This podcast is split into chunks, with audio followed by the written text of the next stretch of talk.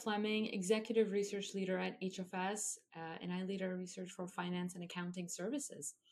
We just published our latest Horizon study uh, evaluating financial planning and analysis capabilities of key leading service providers. And I wanted to spend a few minutes uh, talking about how we're seeing this subsegment within F&A grow. Uh, FP&A is becoming more and more important. Uh, every organization today is grappling with meeting growth, innovation, and profitability goals, as we're still, you know, heading into a challenging um, year in terms of economic certainty um, and volatility.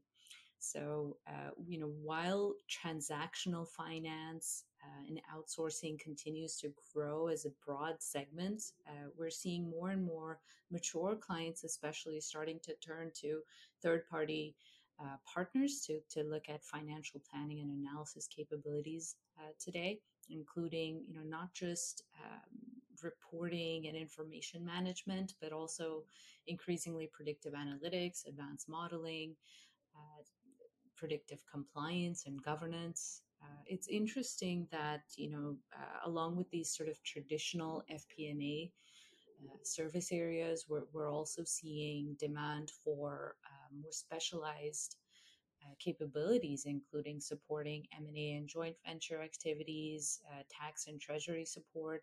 And so we're starting to refer to the space as strategic finance um, that includes uh, FP&A, but also this growing, you know, area around high value strategic support to the organization.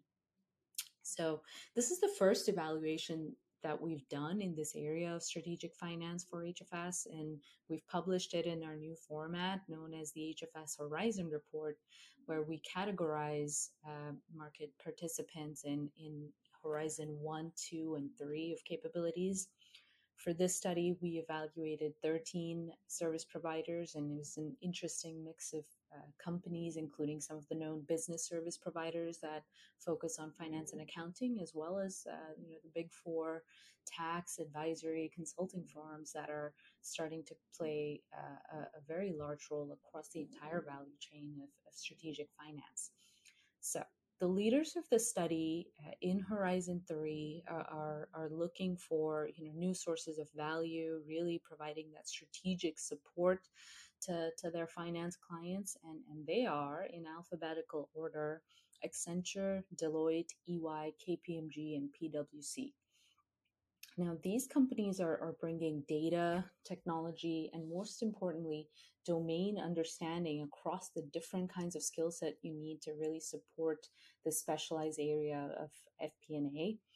Um, these leaders are, you know, developing innovative IPs. Um, they're looking at partnering at a, you know, far more uh, expansive uh, rate than, than some of their peers, uh, and they're able to retain and attract top talent in this um, uh, in demand area.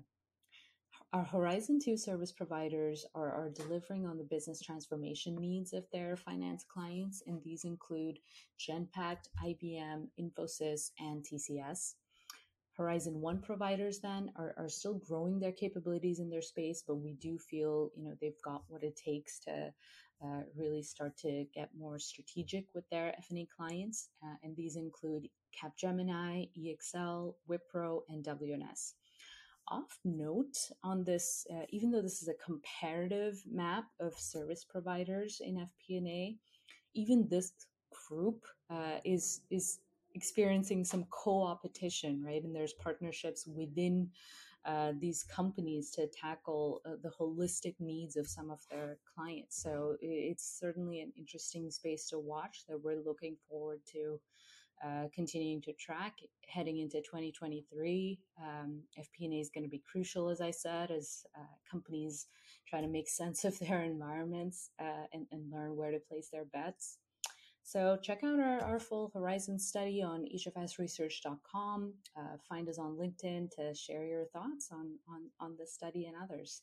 Happy holidays and thank you.